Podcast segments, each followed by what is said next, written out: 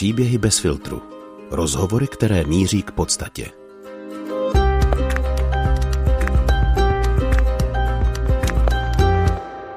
Kadasmana. To je název nové knihy rozhovorů, která přesně za týden ve čtvrtek 20.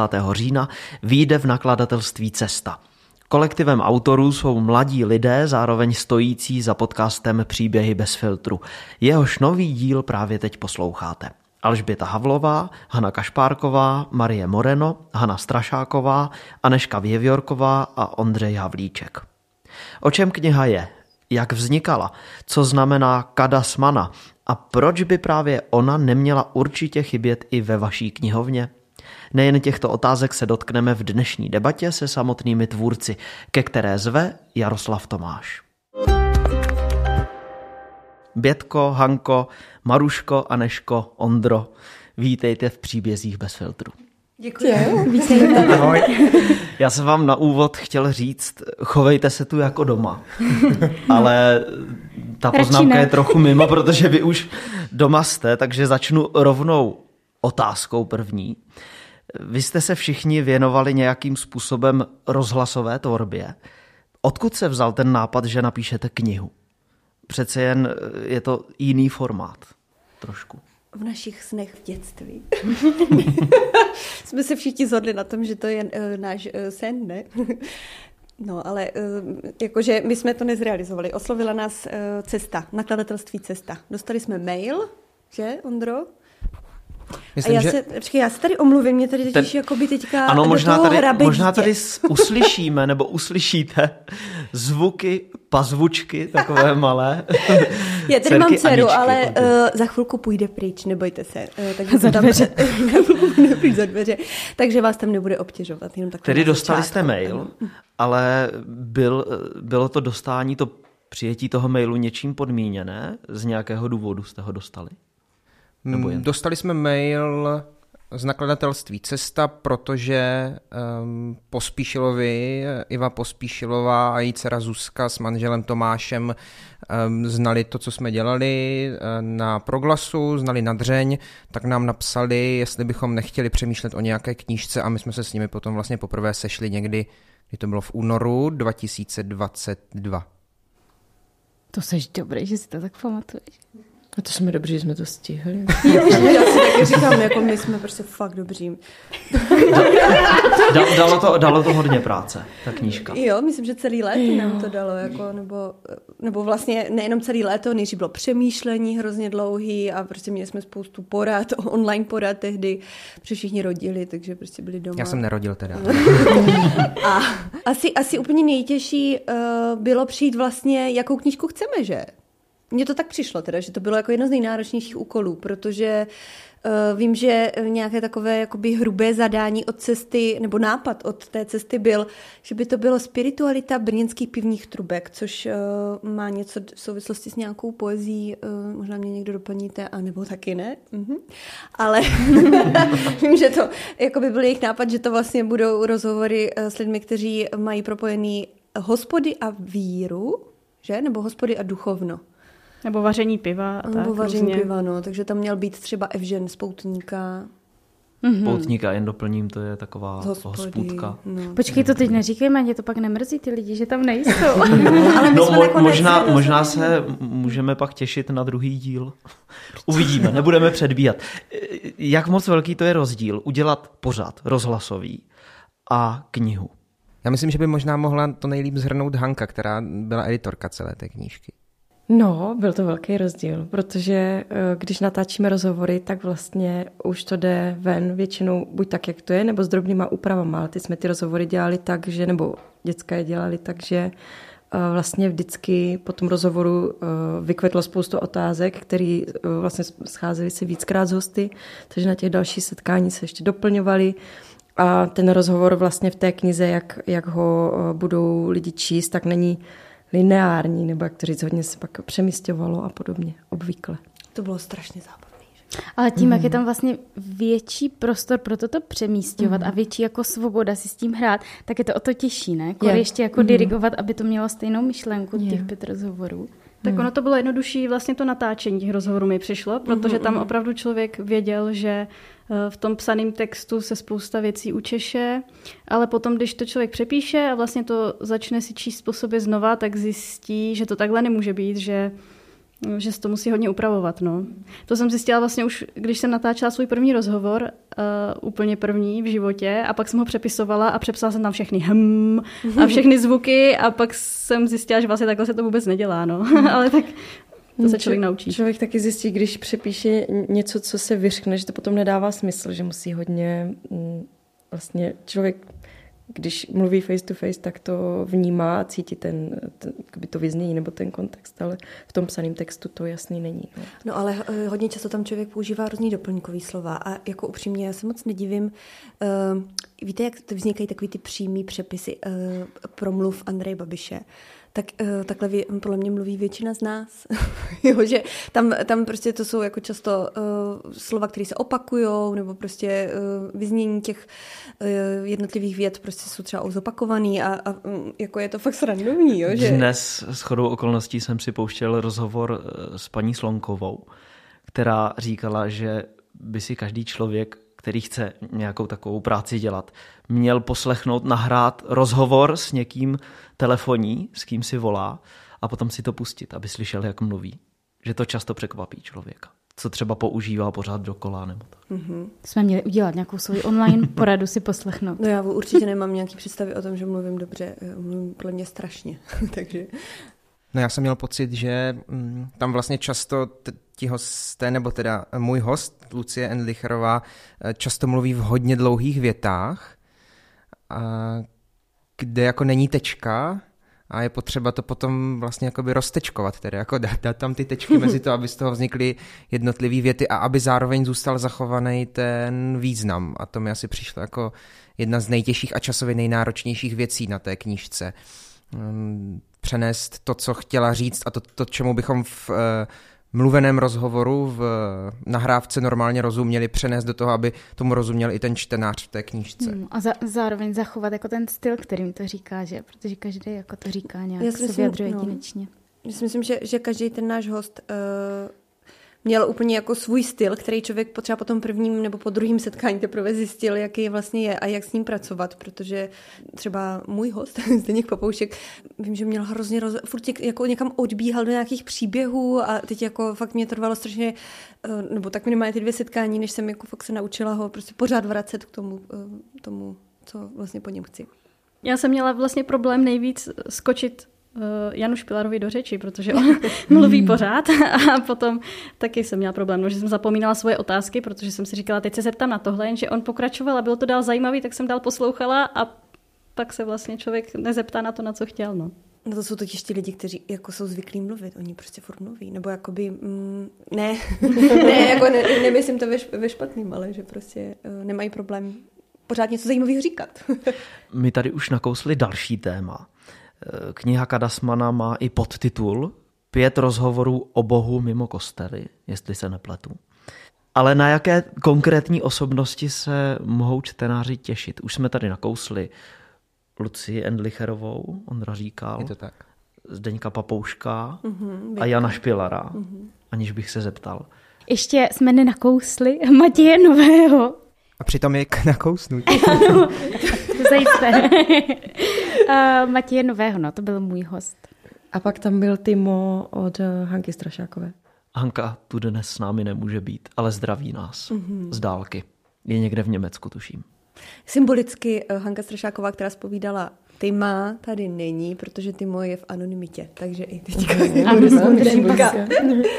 Ještě bych se zeptal, co ty konkrétní hosty spojuje. Jestli je tam nějaké pojítko.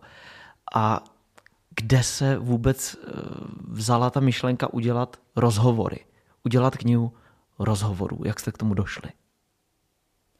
Ta kniha rozhovorů, to bylo zadání od cesty, ti to takhle chtěli a proto si pozvali i nás, protože věděli, že to děláme. A mm, ta hlavní myšlenka se vylaďovala. My jsme si to mm, zúžili na brněnské osoby a pak jsme se docela dohadovali o tom, jestli to jakoby akcentovat nebo ne. Nakonec jsme to neakcentovali, protože to vlastně není, eh, myslím si, vůbec důležitý, že jsou z Brna. Ale um, to, co je spojuje, je víra a jejich uh, nějak, nebo přesah fungování těchto lidí do veřejného prostoru. A podle tohohle jsme je vlastně hledali, ty hosty.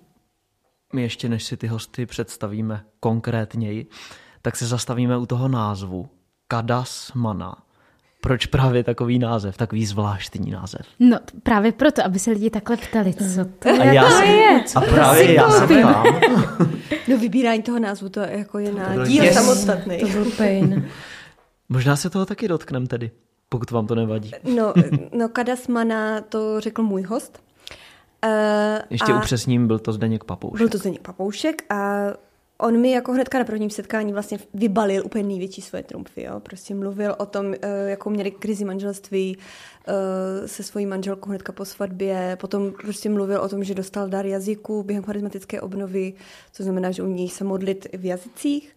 A na závěr našeho dvouhodinového setkání se mi v jazycích se mnou pomodlil. Já jsem ho poprosila, jestli jako jde modlitba na požádání a bylo mi to tak blbý, ale on je hodně takový spontánní, říká, jasně. A pak si jako na konci to, po té modlitbě se mnou plácnul, tak jenom, že prostě to bylo fakt uh, pěkný. A začala se modlit, nejdřív uh, v češtině a potom uh, přepínal do jazyku. Spasitele.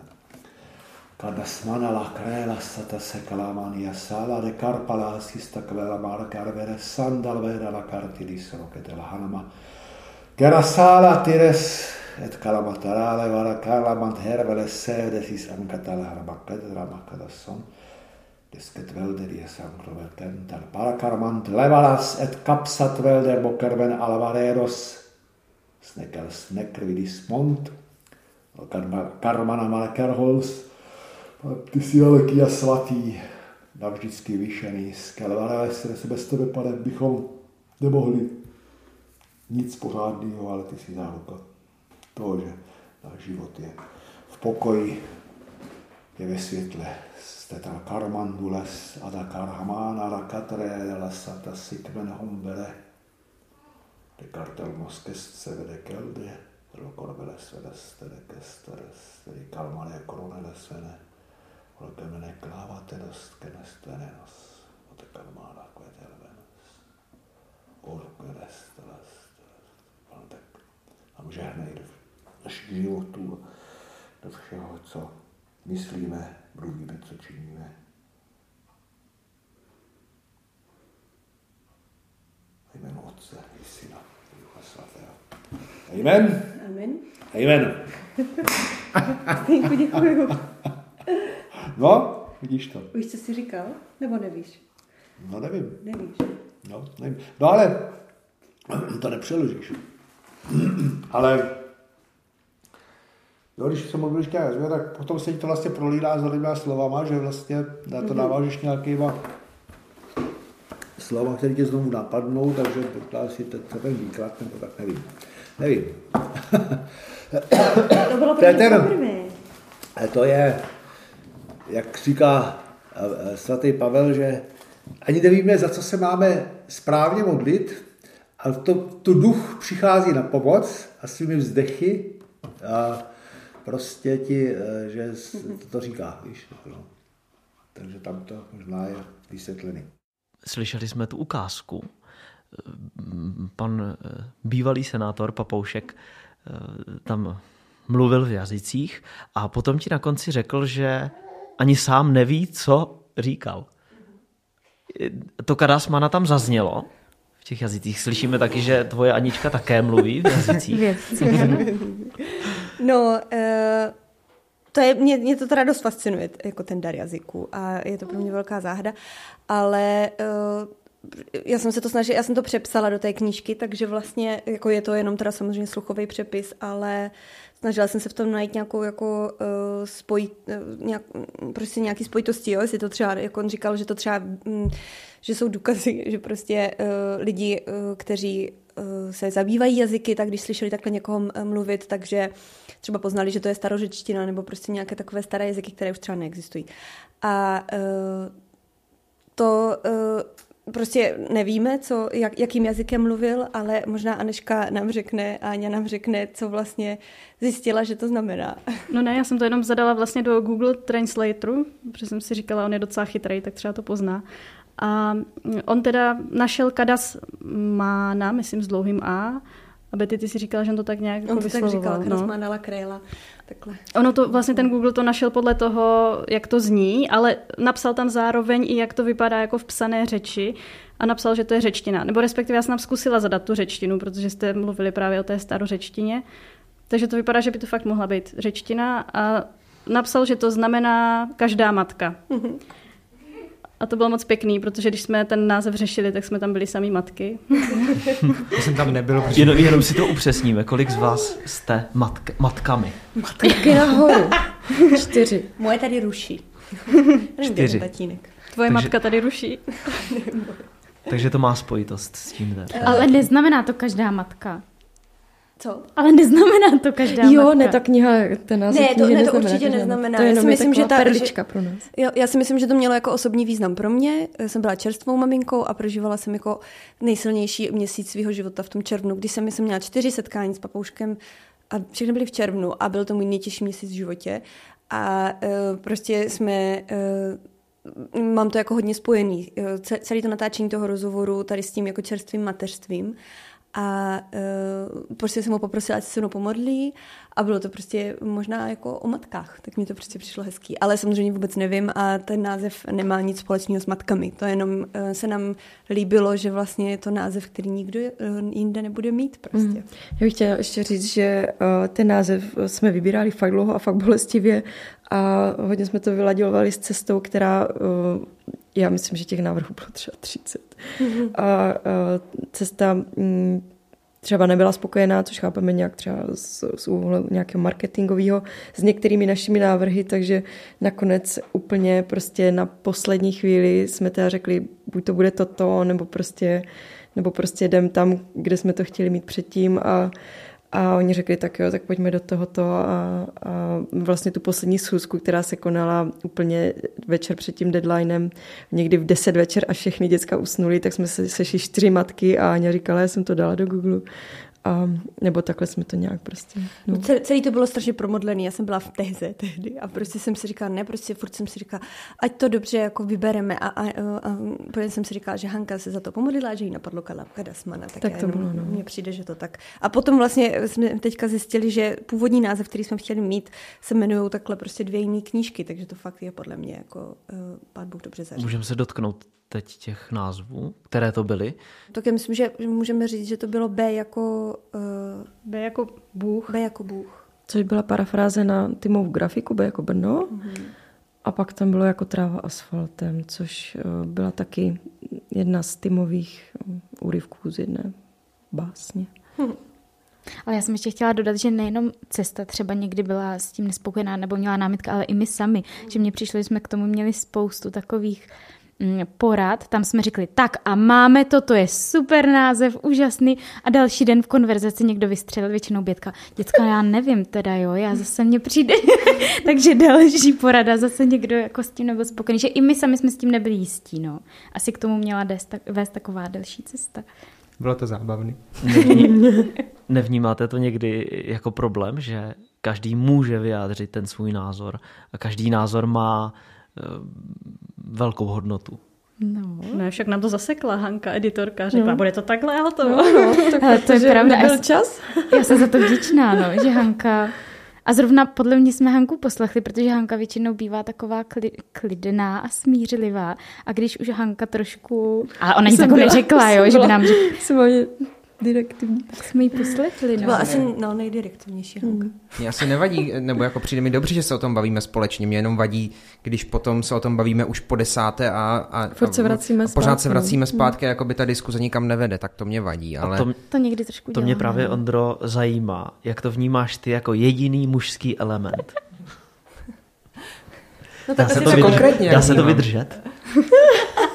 Ne, tak já si eh, myslím, že to jako není zas tak důležitý, že jsem muž jako, nebo nevím, to asi spíš holky musí říct, jak jim to přijde, ale... Je tak přijde dobrý, že jsi muž. Ne, mně to přijde Děkuju, Hani. Mně to přijde o povaze, ne, ne o tom, No, jestli si muž. no. Já si myslím, že máš třeba hodně jinou povahu než, než já, než Bětka. Takže to je jasný, že to narazí to jedno, jestli jsi muž, jo. Ale je to dobrý. Já myslím, že to naráží jako v dobrým, že my prostě tak... Eh, to je jasný, že se trošku jako vysíráme navzájem, ale eh, přijde mi to vlastně zábavný nakonec.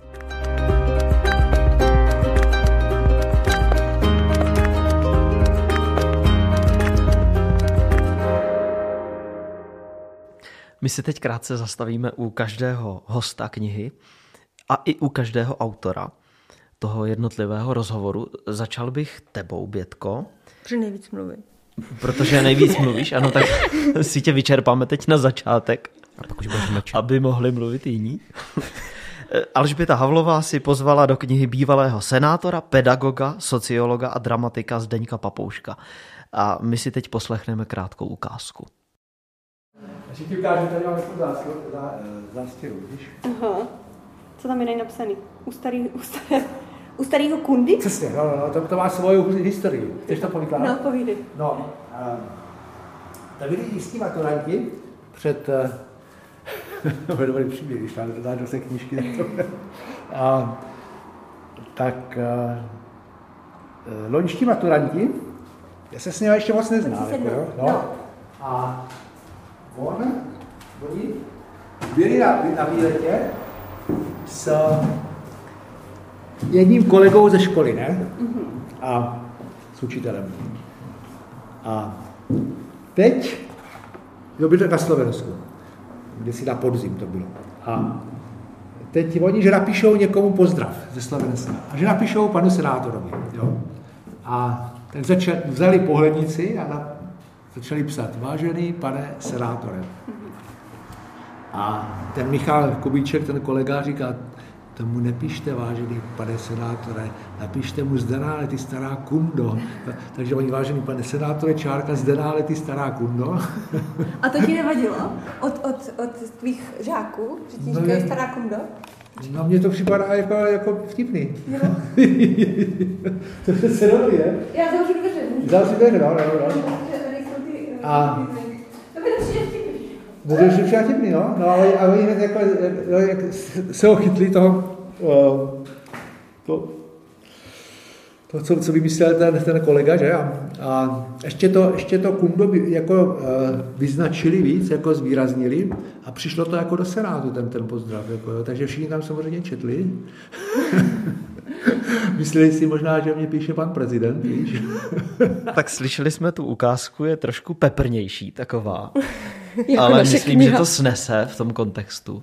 Hlavně ten, podcast. hlavně ten jeho smích typický, prostě to, to, to, to je tam celou dobu, on se furt řezal, ten papoušek, no. Bětko, proč jsi vybrala Zdeňka Papouška? Čím tě oslovil, eh, co tě povzbudilo, inspirovalo nebo třeba dojalo? Zdeněk Papoušek byl jakoby tam jediný jistý ve všech verzích knížky. Ať, ať už s tím pivem, nebo vlastně s jinýma verzema. A myslím, že jakoby hodně cesta to tam tak nějak navrhla a nám, no, my jsme s tím souhlasili, že on vlastně je taková osobnost, která se tam vyloženě hodí, prostě, která jako přináší fakt toho Pána Boha nebo to duchovno celkově a ty hodnoty na místa mimo, eh, jako na trošku netradiční místa, jako právě do Senátu nebo eh, do té školy, i když je jako křesťanská, tak stejně pořád prostě je takový výrazný, modlí se, uh, modlí se prostě na ulicích, uh, jako když občas potkáváte ty lidi, kteří se prostě za něco modlí, tak mu je možný, že potkáte i Zdeňka Papouška, prostě on fakt jako, to, o tom se taky bavíme v té knížce, že se modlí za město na náměstích. Jako Ale on se nemodlí, jak jeho jistí, on se modlí na štěstí. No jasně, ne, on se modlí, eh, prostě nikoho k tomu nenutí, jenom tam prostě stojí s nějakou skupinkou lidí a modlí se v hospodách, v kavárně. Takže prostě fakt je taková jako osobnost, která toho boha teda má protknutýho minimálně posledními 30-40 eh, lety svého života eh, hodně. Takže eh, to je na něm to zajímavý, teda minimálně pro nás. Jako, že Je to- něco, co jsi o něm nevěděla předtím a co Spoustu, jsi se spoustu, dozvěděla a co tě jo. třeba opravdu dojalo? No, uh,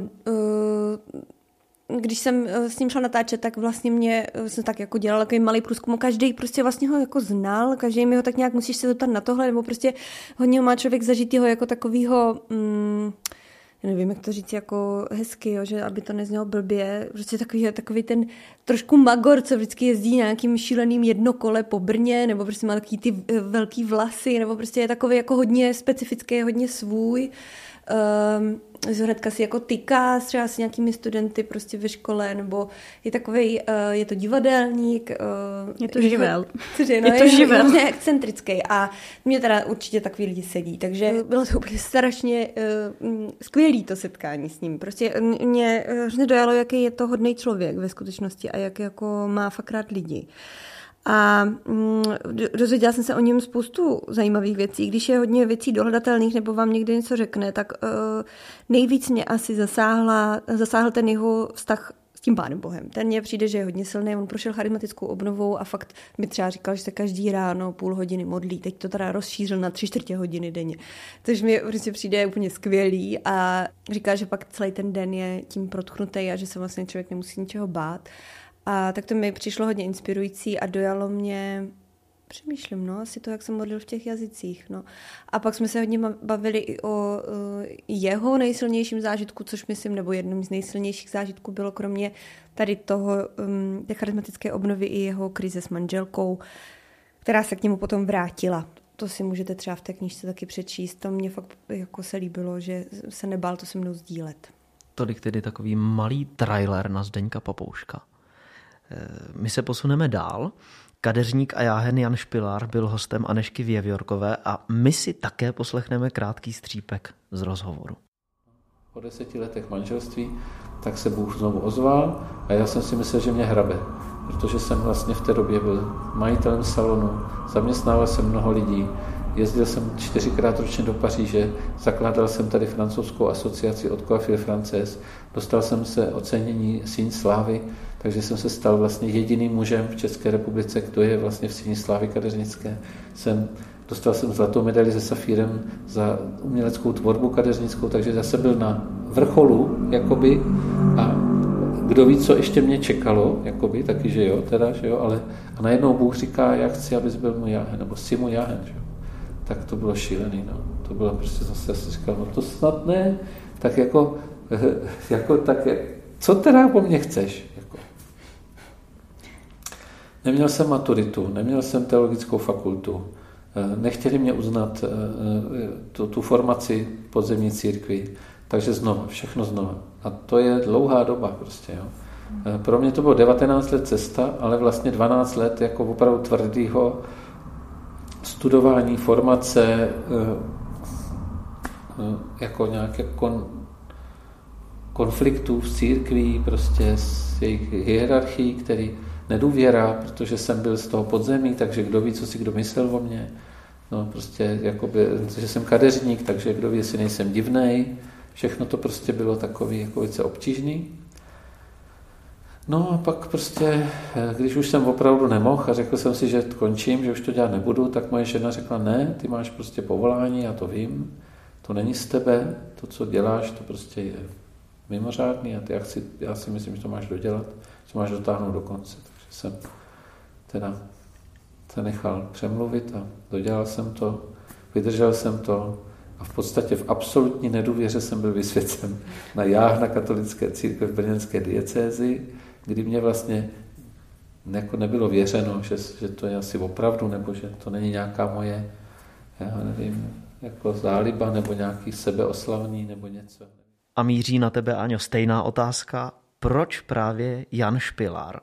Čím tě oslovil, co tě povzbudilo, inspirovalo, dojalo? Já myslím, že on byl taky jeden z těch, co se hodně, že už cesta přišla s tím, že by jako mohl být v té knížce některé mm, z těch ne. verzí. Já myslím, že taky, protože když jsme hledali... Ty? Mezi, jo, když hledali, prostě jsme hledali různé brněnské osobnosti věřící, které jsou eh, zajímaví tím, co dělají, tak uh, myslím, že tam byl taky, že určitě jsme ho měli v tom nástřelu, že jsem to nebyla jenom já, kdo říkal, že je to dobrý člověk. A já už jsem si jenom rozhovor dělala, bylo to vlastně o, o té jeho práci a to bylo fakt skvělé, jako on umí vyprávět hodně dobře. To byl taky pak ten kámen úraz, že jsem mu nemohla skočit do řeči vůbec. No, takže pro mě to bylo vlastně super, že už, už jsem s ním jenom natáčela, takže jsem trošku věděla asi, co čekat.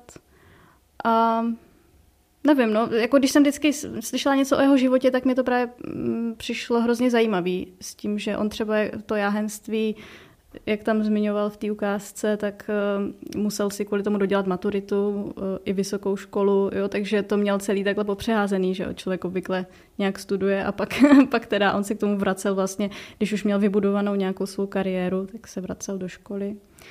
Takže třeba tohle mě přišlo hodně zajímavý, no je i přesto něco, protože ty jsi s ním už dělala rozhovor, jak jsi zmínila, něco, co tě i přesto překvapilo znova? No, teď musím hodně přemýšlet, protože on právě často na svých přednáškách vypráví ty historky ze svého života, takže jako dost z toho už jsem vlastně slyšela. A teď úplně si nejsem jistá, jestli mě vyloženě... Jako něco určitě jo, ale teď, teď tam to asi nepřijdu, no. Necháme, necháme posoudit čtenáře v knize. No, jestli tam je ještě něco, co nikdy neslyšeli. Pokud chodíte na jeho přednášky, tak, tak to, tak už všechno víte. Matěj Nový, bývalý majitel kasín a hospod, momentálně pastor a ochránce nejchudších, se objevil v žurnalistickém hledáčku Marie Moreno. A my si také nejprve nabídneme jednu ukázku. A já jsem mi zkoušel volat. Jo, ona to zvedla, prosím. Já jsem se ozval, položila mi to. Nesčetně dopisu jsem mi napsal. Neodepisovala. Mm-hmm tak jsem potom, jak jsem přijal Pána Ježíše, tak jsem to konzultoval s Pánem Bohem přišla mně myšlenka, že Bůh nenalezne zalíbení v mužích, který nedokáže tu rodinu rozbitou zase stmelit a vychovat ty děti. Přišlo mě to tak a věděl jsem, že to je od Pána. Tak říkám, pane, ale jak? Já jsem už vyzkoušel všechno. A zase mi přišlo, tak teď už to nech na mě, modli se, posti se, vyznávej všechny ty hříchy, které, kterým si ublížil, i to, že jsi ji nevážil, měl si zdravé děti, nevážil si z toho. To všechno mi tak pán prostě dával při čtení božího slova, všechno mě, se mi to ukazovalo. Pán Bůh se mnou hodně takhle komunikoval. Já jsem přesně věděl, že mám držet půst, modlit se a že Bůh na tom bude pracovat. A taky to tak bylo. A celý ten druhý rok, co jsem ještě seděl, tak jsem byl Bohu mnohem blíž, abych zachránil rodinu. Postil jsem se, nejedl jsem maso vůbec. Tak všichni kamarádi tak se dali si ke mně, abych jim dal maso vždycky. Jedl jsem prostě, ale bez masa. Vyšel jsem ven a pořád jsem se postil a pořád jsem se modlil za manželku. Jel jsem za ní, odmítla mě. Tak jsem se zase modlil, zase modlil. Za, za nějakých půl roku jel jsem za ní, zase mě odmítla. Říkám, to není možný, pane, já to nemám šanci, ona mě odmítá, ty to bylo ale tak silný. A pak jsem se začal modlit a postit úplně od jídla každý pátek a prosil jsem, pane, změň moje srdce. Já do té doby jsem se pořád prosil, ať pán změní ju. Jo, a nebyla tam ta modlitba změň mě, jo, a Pán říká, když ti uvrátím a nezměním ti srdce, bude z toho studa. Májo, proč právě takový host? Čím tě oslovil, inspiroval, dojal? No, eh, Matěj Nového, o něm nám řekla cesta, Zuzka z cesty, a mě zaujal hned, protože pocházel z, jakoby z jiného prostředí než všichni ostatní hosti, hosté. Um, a mně, mně se líbila ta myšlenka, že tam bude někdo, kdo předává víru v prostředí, ve kterém by to možná někdo nečekal a zároveň to není t- takové to typické intelektuální prostředí, ale je to prostě odinu. Tak se mi to tam hodilo, eh, že to bude zase něco jiného a nesklamalo mě to, protože mě vlastně zajímalo, ty se ptal, co všechny překvapilo, tak eh, mě vlastně zajímalo, jaká ta jeho E, víra je, a když jsem si ho třeba někde hledala, tak on je pastor, romský pastor křesťanských sborů, se to jmenuje ta církev, a to kázání na mě bylo takové jako velkoslové, nebo nejsem třeba na to tak zvykla, tak mě vlastně hodně zajímalo, jak tu ži- víru žije konkrétně. A překvapilo mě, mm, že mi na to dokázal opravdu odpovědět a dal mi já to řeknu jako ve velkých uvozovkách, jo, ale nějaký svůj návod, jak teda mít s tím Bohem hluboký vztah. Samozřejmě je to jeho, jeho cesta, ale mě to hodně zajímalo a jsem ráda, že jsem na to dostala odpovědi. Bavili jsme se o tom, mm, co prožíval ve vězení, protože na něm je zajímavé to, že uh, to byl uh, podnikatel, který měl spoustu uh, kasín a dělal nepravosti, pak skončil ve vězení, měl taky manželskou krizi, protože to nebylo jednoduché tady to odloučení, takže se můžete dozvědět, jak to dopadlo mezi ním a manželkou a taky to, jak předává víru tam, kde teď působí, tedy mezi bezdomovci. Matěj je totiž známý v určitých kruzích opravdu hodně, eh, že třeba já jsem ho osobně neznala, ale manžel je sociální pracovník a hnedka prostě věděl, že fakt jako je to velká osobnost. Tak uh, jsem teda, já osobně teda taky hodně těším, že fakt uh, dělá svoji práci hodně dobře a hodně se tomu obětuje.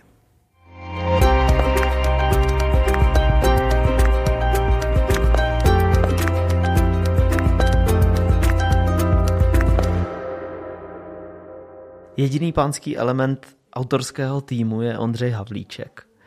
Ten si povídal s Lucí Endlicherovou, jedinou ženou mezi hosty celé knihy. A my se nenecháme ochudit ani o její hlas. Jediné, jediné kdyby, které mě napadá, je, že, že mám pocit, že kdybych nepotkala, nepoznala Boha, tak si myslím, že bych byla uh, alkoholička, co nosí vytahaný podprsenky, má prsa až na břiše, špinavý triko, kouří, chlasta a má x dětí. Jakože si myslím, že prostě někde v DNA, nebo mhm. prostě někde ve mně kus něčeho takového je. Jakože ta hloubka toho zklamání a té bolesti a toho zranění taková byla. Jakože si myslím, že jsem měla velkou dispozici k tomu například úplně pitomně se zamilovat do někoho, kdo mě vlastně ublíží, poníží, zneužije a tohle to se mi stane. Ondro, na tebe míří také stejná otázka. Proč si oslovil právě paní Endlicherovou a čím naopak oslovila ona tebe? Jo, tak i já to řeknu úplně upřímně, já jsem Lucii dostal prostě přidělenou.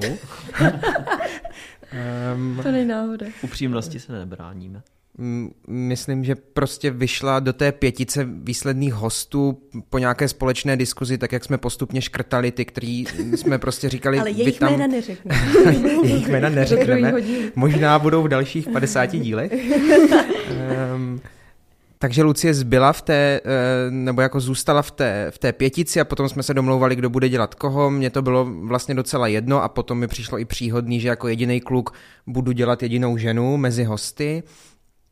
A Lucie mě teda uchvátila několika věcmi. Eh, myslím, že úplně zásadní pro to, jak umí popisovat věci a hlavně jak umí popisovat eh, vztah s Bohem, je to, že pracuje jako moderátorka, redaktorka v Rádiu 7 eh, a tím pádem je zvyklá pravidelně o těch věcech se svými hosty mluvit, takže to má vlastně dost srovnané, má to dost pojmenované a dokáže během eh, jedné odpovědi na tu otázku opravdu odpovědět a opravdu říct, eh, jak to má, jak to vnímá a, a dobře to slovy vystihnout. To si myslím, že je, že je její velký dar a velká, eh, velká zkušenost.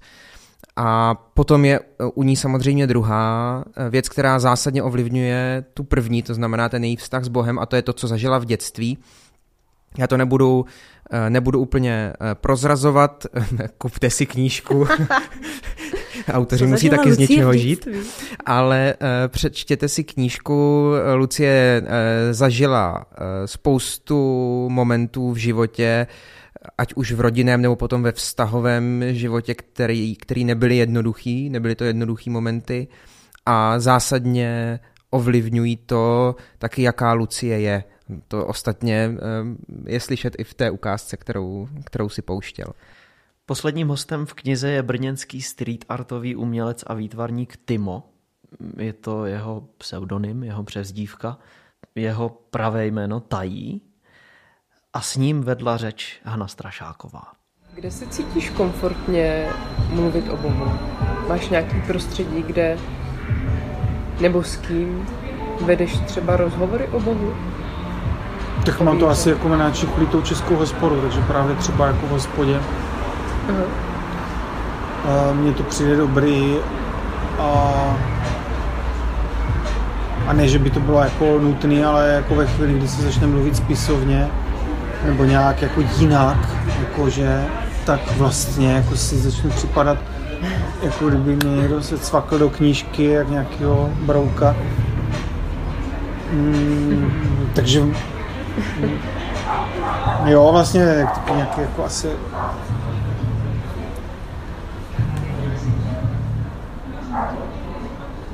asi by se to dalo jednoduše zhrnout jako neformální prostředí, nějaký undergroundový, no. Aha. Ale, musí tam být ale právě, ale právě no, no, mě, já jsem sledoval nějaký pořád Orko s papouškem na Anoe.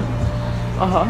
A, a on tam, oni to právě, myslím, že to končili s tím, jakože, uh, že je lepší jakoby nemluvit o Bohu, ale s Bohem, jako, jo. takže mám právě takový pocit, že jsem to teda naprndal jako hodně, jako ty úvahy prostě, kde končí Bůh, kde začíná a, mm-hmm. a jaký je a tak, ale že vlastně nej, fakt nejdůležitější je jako najít si ten uh, přímý rozhovor s ním a, a úplně opustit takové ty debaty o tom, jestli je nebo není, protože to je úplně zbytečný. Hanka tu dnes nemůže být, ale o její odpověď na stejnou otázku se připravit nenecháme. Tak mě při rozhovoru s Timem asi nejvíc zaujalo, jak vůbec přemýšlel, jak mluví košatě a že je vidět, že všechno vidí v obrazech. A to si pamatuju, že mě zaujalo už, když jsme nahrávali před tím rozhovor do pořadu na dřeň. On fakt všechno popisuje vizuálně a snaží se ti to na tomhle i vysvětlit, takže se chvíli v tom popisu ztrácíš, ale zároveň na konci vždycky dojde k tomu vyústění, k té pointě, kdy se ti složí i vizuálně vlastně obraz celých těch věcí. To mi přijde poměrně fascinující a zároveň to vlastně není překvapivý, když ty moje umělec. Co mě teda překvapilo, je, že když jsem se Tyma zeptala na to, jak vlastně vnímá vůbec Boha, co pro něj znamená, co pro něj znamená víra, tak už při té otázce jsem tak nějak předpokládala, že tohle má hluboce promyšlený, že nad tím často přemýšlí, protože je takový přemýšlivý a zádumčivý člověk. No, ale takhle to vůbec nebylo. Timo vlastně eh, to vypadalo, že si tuhle otázku klade poprvé, dlouho si to rozmýšlel, šli jsme si mezi tím pro další pivo, ale nakonec samozřejmě ta odpověď byla skvělá, to si počkejte v knížce. A taky mě inspirovalo, ona takovým, takovým leitmotivem toho rozhovoru s Timem byla jeho introverze, to, že je uzavřený člověk, že se stydí před lidma, že o tom nerad, že nerad mluví s lidma. A tak jsem se ho ptala, jak si byl v tomhle rozpoložení svým schopný vlastně sehnat svou manželku, jak byl schopný ji vůbec oslovit. A to už si dočtete v knize, ale to mě velmi inspirovalo v tom, že uh, jde vidět, že můžeme nějak uh, pokročit v životě, že můžeme, máme možnost věci v životě měnit a že se to vždycky může obrátit k lepšímu, když přijdou tady ty zásadní okamžiky.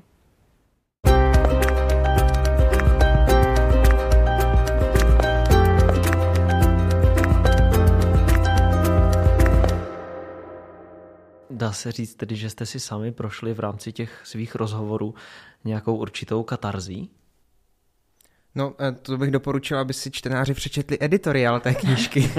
Mně totiž přišlo úplně nejskvělejší na tom to, že ti hosti se jako doplňují, protože když jsem jakoby si napřed dělala ten svůj přepis a potom jsem se koukala na ty ostatní rozhovory, tak mě z toho, jak říkala Mája, tak mě z toho fakt vyplynul pro mě, pro mě osobně, takový trošku návod, jak jakoby změnit, uh, změnit ten svůj vztah s Bohem, jak, uh, jak to vylepšit trošku, protože vždycky jsem měla ten problém, že jsem si říkala, tak jo, pomodlím se večer, pak jsem to třeba nestihla. A třeba Zdeněk Papoušek o tom mluvil fakt hezky, jak je to strašně důležitý. Nebo spíš už ten Jan Špilar mi to řekl. Já jsem se až zastydila, když on o tom mluvil přímo, seděl přede mnou a teď o tom mluvil, jak je prostě ta modlitba důležitá a jak na to většinou lidi právě se ne, že vykašlou, ale nezbyde jim na to čas nebo to nějak odsunou.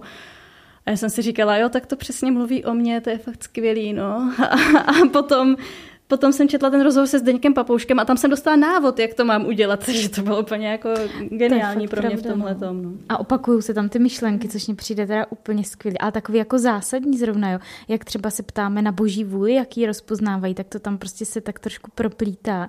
Tak to mě taky fascinovalo. No. A s tím ještě, jak si Aneško říkala, že, mm, že se až zastyděla, tak mi naopak přišlo, že, že to že nemusím mít takový respekt před tím mít nějaký mm, blízký nebo hluboký vztah s Bohem, že to jako není tak těžký, že se jako toho nemusím bát, jo? že Matěj jsem se pak taky zeptala, no a vám se teda jako nechce, nestane, že se vám nechce pomodlit? A on říkal, no jasně, jako taky, ale přesto to pak jako nějak udělá, jo, přesto je s tím Bohem hrozně hmm. blízko. On tam že totiž to, pak to říkal, všechny, že no. řekl, tak pane bože, dneska už fakt nemůžu, já jsem unavený, tak dobrou. Ale i to tomu řekne asi. Posuneme no. se tedy dál, máme tu ještě totiž Hanu Kašpárkovou. Hanko, na tobě leželo to těžké břímě náslechu jednotlivých rozhovorů. Dělal si každému takzvané druhé uši. Co inspirovalo, povzbudilo nebo dojalo tebe? Na té Všechny práci? rozhovory. Všechny mě pozbudili, inspirovali i dojali. A uh, několikrát fakt jsem se musela zastavit a jako rozdýchat se. Uh, a bylo to uh, buď, buď v nějakých jednotlivých místech, uh, jak mluví hosté o, o svých, o tom, jak vlastně ten vztah jako oni uchopují, anebo i v místech, kde se fakt ty myšlenky opakovaly, nebo kdy mě jako fakt došlo, jo, tak takhle to má on, i on, i ona, tak prostě to jako fakt může takhle fungovat. A a jo, bylo to krásný. Já bych to fakt doporučila, tu knížku moc. Ty jsi možná, ty jsi možná tu mozaiku viděla z vrchu, mm. jak se tam ty jednotlivé kamínky skládaly do toho. Mm. Můžeš popsat nějaký obraz, který to vytváří celé dohromady? No, už to tady zaznělo. Já jsem vlastně i, i to každému psala, uh, že chci ten návod vlastně. Uh, jako já jsem chtěla pro sebe a on vlastně vyšel i do té knížky, protože já sama, že tak jak možná ne každý, ale většina třeba lidí v mým okolí to má, takže prostě fakt s tím bojuje, jakože mám ty děcka, tak ten čas prostě, nebo tu školu, práci a furt to odkládám, ten vztah s tím Bohem a teď si říkám, prostě to nemůžu. A udělám to takhle jednoduše prostě. A nemusí to znamenat, že se budu ráno tři čtvrtě hodiny modlit, ale že řeknu, pane bože, já už nemůžu prostě, jo. A řeknu to, aspoň jako něco, no. Mně přijde ještě geniální na té knížce to, a to celkově jakoby uh, formát rozhovoru a, uh, do rozhlasu a uh, formát do knížky, je to, že vlastně Hanka poslouchala hodiny a hodiny materiálu, jo? jenom papoušek měl prostě 6 až 7 hodin a ona to fakt musela přeposlouchat a teď jako krát pět. A uh, že myslím si, že se nám fakt podařilo. Z těch sedmi hodin, třeba já jsem fakt napsala jako jeden rozhovor, takový stručný a že tam fakt jako je to nejdůležitější. A to je na tom úplně to skvělý prostě, že fakt když třeba jsme potřebovali spojit něco, co řekl na začátku našeho setkání a pak na konci, takže to krásně šlo, že to fakt člověk to, takže tam fakt je úplně totální výcud to, toho nejlepšího. Tak to si myslím, že je taky super. Co na tom bylo všem to nejtěžší? Dá se vybrat jedna věc, která byla společná pro všechny nejtěžší. Já myslím, že začátek a konec jako tak, té kolektivní tvorby, ne? No, no asi nejtěžší Hledat... bylo podle mě to jako zúžit, co vlastně chceme napsat. Mm. Protože jako fakt šest lidí to je hodně a uh, hodně názorů a každý na to měl prostě Tu myšlenku něco. jako hmm. najít asi spojující. A jak to zachytit? To si myslím, nejen, že bylo nejtěžší. Mně přijde nejen, co chceme napsat, ale i potom vlastně jako by si říct, co jsme reálně napsali, jo. E, že mně to jako m, mm, přijde nějak, e, že jsme měli nějakou představu a ta knížka je trochu jinde, než ta představa byla, nebo aspoň za mě. Mně přijde, že, že, jsme se v kvě, že jsme se nějak v tom dubnu, květnu bavili hodně o tom, že to bude jako vlastně trochu o té evangelizaci, jakoby, nebo o té práci těch našich hostů mimo ty kostely a nakonec je to o lidech, kteří tohle mimo kostely dělají, ale je to spíš o nich, to, o jejich životě, o tom... A ta práce je trošku mimochodem, což je ale dobře, jako teďka no, vyvstoupil ten vztah no. Mně přijde, že teda hodně těžké bylo jako nedezinterpretovat ty hosty. My jsme to vlastně posílali k autorizaci, že si to pak ještě přečetli a řekli, jestli tam s tím souhlasí vlastně s tím textem, že jo? protože právě to, jak člověk dává ten zvuk do slov a e, dost často přepisuje slovosled a mění i některé slova, aby to znělo česky doopravdy, tak e, si pak říká, jestli už to není moc, jestli, jestli už jsem to třeba nepřehnala, jestli, už, jestli tohle je opravdu ta myšlenka, kterou ten host chtěl vyjádřit. Hmm, takže asi tak, no. To, to mi přišlo, že bylo taky hodně těžký. To třeba já jsem s tím jako nějak nebojovala, mně to přišlo jako docela v pohodě, to nemusíte tohle. No ale já, já chci ještě, já chci ještě říct, že eh, jako je to hustý, my jsme vlastně chtěli fakt eh, točit o tom jejich zásou do toho veřejného života, Um, a fakt z toho vyšel, vyšla ta knížka o tom vztahu s Bohem, o to, prostě oni jako nemohli jinak, než prostě to srdce jim tak tryskalo tím, že prostě tohle je v té knížce, tohle je vlastně ta knížka, ne ta jejich práce. To je vlastně fakt ten produkt toho vztahu a mi to přijde hrozně hezký. No.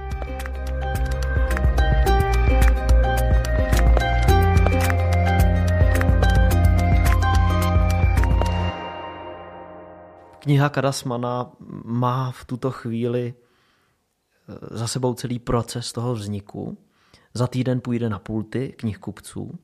Kdyby ale byla možnost vrátit se ještě úplně na ten začátek, co byste si poradili? Začít s názvem dřív. No. Ne, to, já myslím, že všechno bylo tak, jak mělo. To bylo tak úžasné. To bylo fakt jako... Nepracovat přes léto, mě napadá. Jo, třeba. no tak, ale to tak prostě je, protože my jsme to chtěli vydat před Vánoci. To byl vlastně nějaký takový dobrý čas, kdy to vydat. Takže fakt jako ten deadline byl na konci léta, jo. A zdarec prostě. Jako na tohle jsem opravdu pišnej. Já jsem to u nás nečekal, že se nám to povede. Protože my, když jsme se v tom únoru sešli, tak nám paní Pospíšilová z cesty říkala, že ideální čas pro vydání knížky samozřejmě je ten předvánoční čas, aby si to lidi koupili pod stromeček. A že to ale znamená teda. A teď začala jmenovat vlastně ty fáze, dokdy, to, dokdy jako by bylo dobrý mít co to A já jsem si říkal... tři porody před náma, no. dobrý. A my jsme v tu chvíli věděli, projektu. že potřebujeme rozjet projekt bez filtru, že toho je před náma hodně. A já jsem si říkal, jo, jako to bylo fakt dobrý, aby to, aby to pak i prodávalo, aby aby to lidi pod ten stromeček koupili, ale říkal jsem si, no znám nás, jako to není možné. A to, to jako extrémně na nás pišnej, že se to povedlo. Ale to je podle mě fakt známka toho, že nás to všechny fakt hodně bavilo. Že prostě jsme fakt byli ochotní tomu obětovat čas. Já jsem prostě přepisovala papouška na pláži v Chorvatsku na dovolené v síti vždycky. A prostě... A to zní báječně. Papoušek, pláž. Přepisovala papouška. No prostě, že to, jsem, jsem to dělala tak jako radostně ve svých volných chvílích, že mě to vůbec nevadilo. Prostě. Ale upřímně mě trošku překvapilo, kolik to bylo práce. Já jsem si trošku jo, říkala, no. nevím jak vy, ale já jsem si říkala, hele, tak tam nebudu muset stříhat ty s těma čudlíkama, to dělám vždycky pomoc po nocích, to nebudu muset dělat. To si přepíšu a ty brdě, to teda No, bylo no, to, bylo to, to jiná práce, práce no, no, ale taky hodně práce. Já to bych rád na Maju navázal, že já jsem, protože to se vlastně, ono se pořád zdálo, že té práce moc není, nebo aspoň pro mě, protože dokud jsem jenom nahrával ty, jedn, jsem se třeba s Lucí scházel na třikrát, a tak té práce nebylo ta, za stolik. To byl příprava vždycky před tím rozhovor, před tím setkáním, potom to setkání, potom, jsme si, potom si to Hanka poslechla, editorka, napsala k tomu nějaký poznámky, já jsem si udělal přípravu zase na další setkání a bylo. A vlastně to bylo jako pár hodin. A pak najednou začalo to přepisování a to prostě, to trvalo strašně, to člověk pořád seděl a pořád přepisoval a přepisoval a přepisoval a přepisoval. A pak to přepsal a pak začal mazat, mazat, mazat, mazat. A, a pak začal spo, spojovat, opravovat a potom to šlo. Jednou, eh, jed, já i myslím, že jsem to posílal. Jednou Hance, Hanka mi zpátky, já úpravy. Po druhé Hance, potom, to, potom to četla ještě Áňa, myslím. Zase nějaký úpravy, potom si to četla Lucie, zase od, no tak tolik úprav. Já vím, že na konci už jsem ten text v něm byl úplně ztracený a ještě jsem, vím, že jsem Hance říkal ještě jednu věc, že na, tak jak mi na začátku, když jsme si to poslouchali, to z, z těch setkání, tak jsem si říkal, to je bomba. Tak jak jsem to potom četl prostě xkrát, tak jsem si říkal, a tohle někoho jako bude zajímat. to už jsem slyšela v obráceně, jsem tak milovala, mám jsem ho měla na spaměť prostě. No, já, mám, já mám jsou teď, ty rozdílné povahy. já mám teď obrovskou chuť si tu knihu přečíst, protože když to prošlo přes tolik sít, tak to musí být dokonalé. Jo, no. Dokonalé to není, ale Já si myslím, že to je jako hodně, hodně dobrý. Ale je to samozřejmě... A je to hodně dokonalý. Já teda se ráda tak nějak jako umím podle mě nás všechny pochválit, že to je Ale je to dobrý hlavně kvůli těm hostům, to taky řekněme, že, že oni No to jsou je jako prostě výborný. super výběr prostě. A hlavně je to knížka, kterou, eh, že si myslím, že u toho našeho podcastu si občas lidi říkají, nebo Jo, občas je to tak, jako je to podcast vlastně pro mladý nebo pro mladý dospělý a tak. A to si myslím, že tohle je knížka úplně pro každýho, že to je takový to. Vlastně koupíte to někomu, kdo jde k běžmování, jo? takže dobrý dárek, můžete i do budoucna nejen k Vánocům, ale koupíte někomu, kdo jde k běžmování. Nebo koupíte babičce, protože vlastně jako je to dobrý. Pokud tedy právě, milí jo? posluchači, něco scháníte, nějaký dárek, tak vlastně. určitě Kadasmana je ideální typ. Jo, ke svatbě Pro děti prostě. jsou A jsou tam krásné fotky. Já jsem chtěla ještě zdůraznit, že nám vlastně fotil Krištof, uh, Krištof Novák fotky a to typ od cesty a jsou úplně nádherný ano, ano. a, a pomůžete smrknout i na krátký videa od Tomáše Lančího. Prostě. Ano, Krišpín foto. Uh-huh. Jo, Krištof fotí i, i svatby, takže pokud byste... Reklamujíte si Krištofa a jako svatební dár dáte naši knížku. Já bych se ještě krátce zastavil uh, u toho podtitulu Pět rozhovorů o Bohu mimo kostely. Myslíte si, že by se ale mělo mluvit o Bohu jinak i v kostelích dnes? O tom, myslím, hezky mluví Timo v té knížce. A... Ty myslíš takovou tu jako hodně kontroverzní část? Jo. ne, um, já bych doporučila každému, ať si to přečte možná. A co si myslíš ty? Mě to zajímá.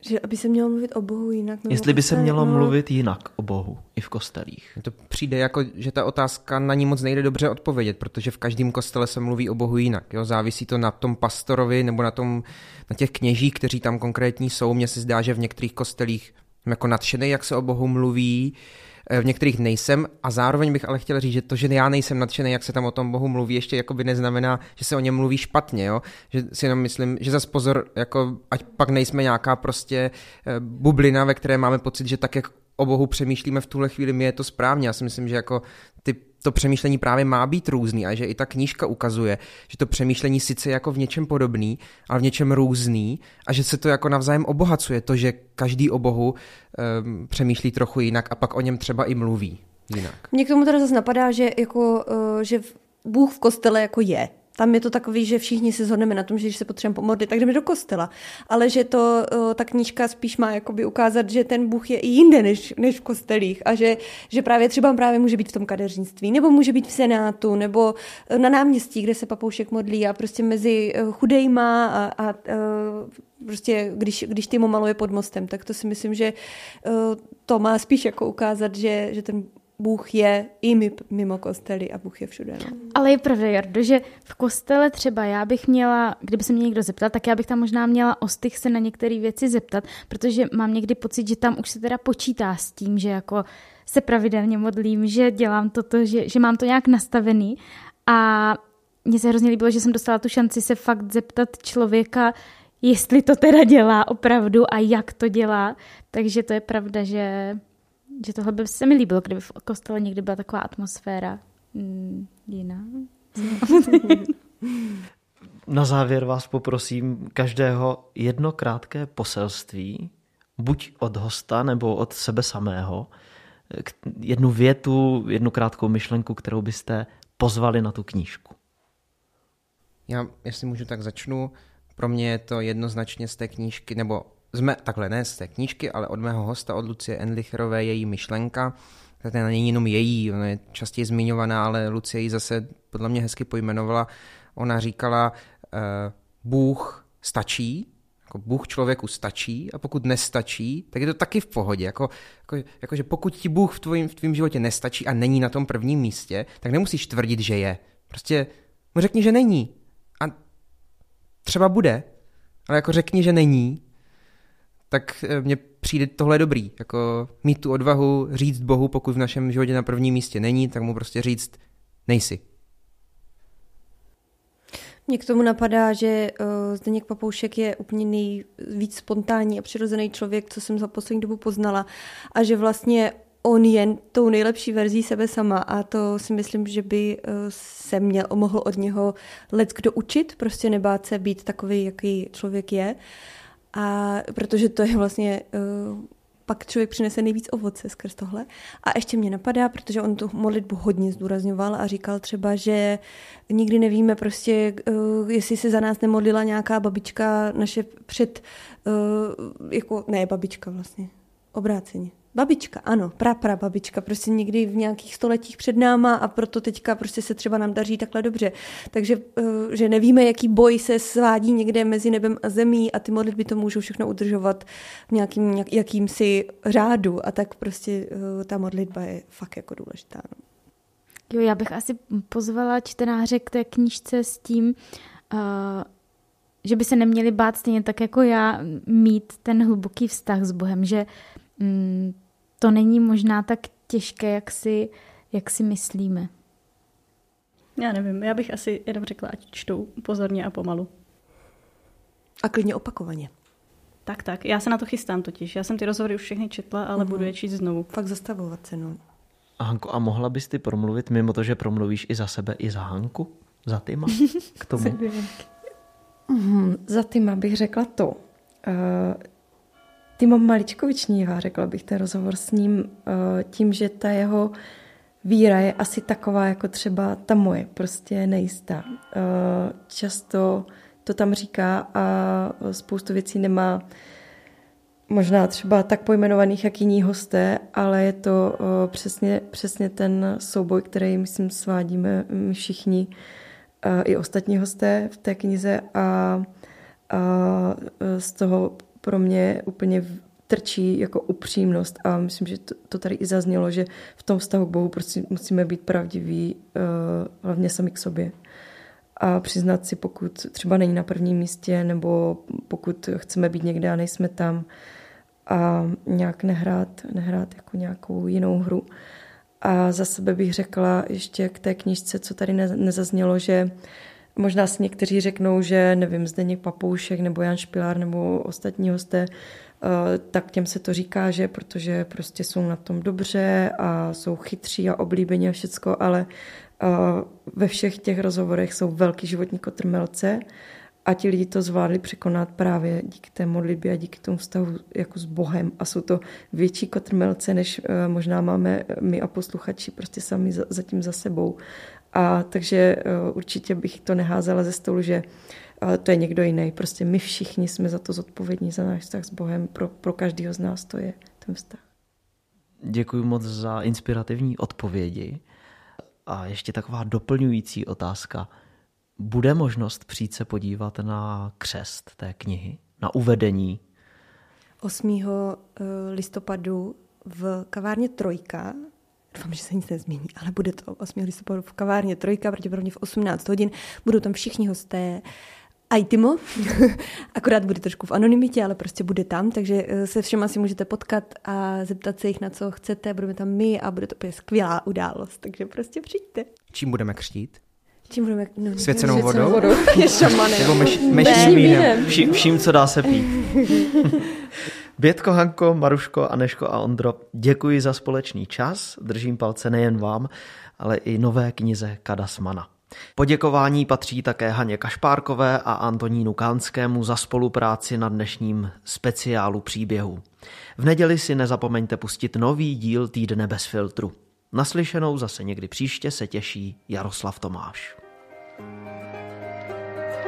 thank you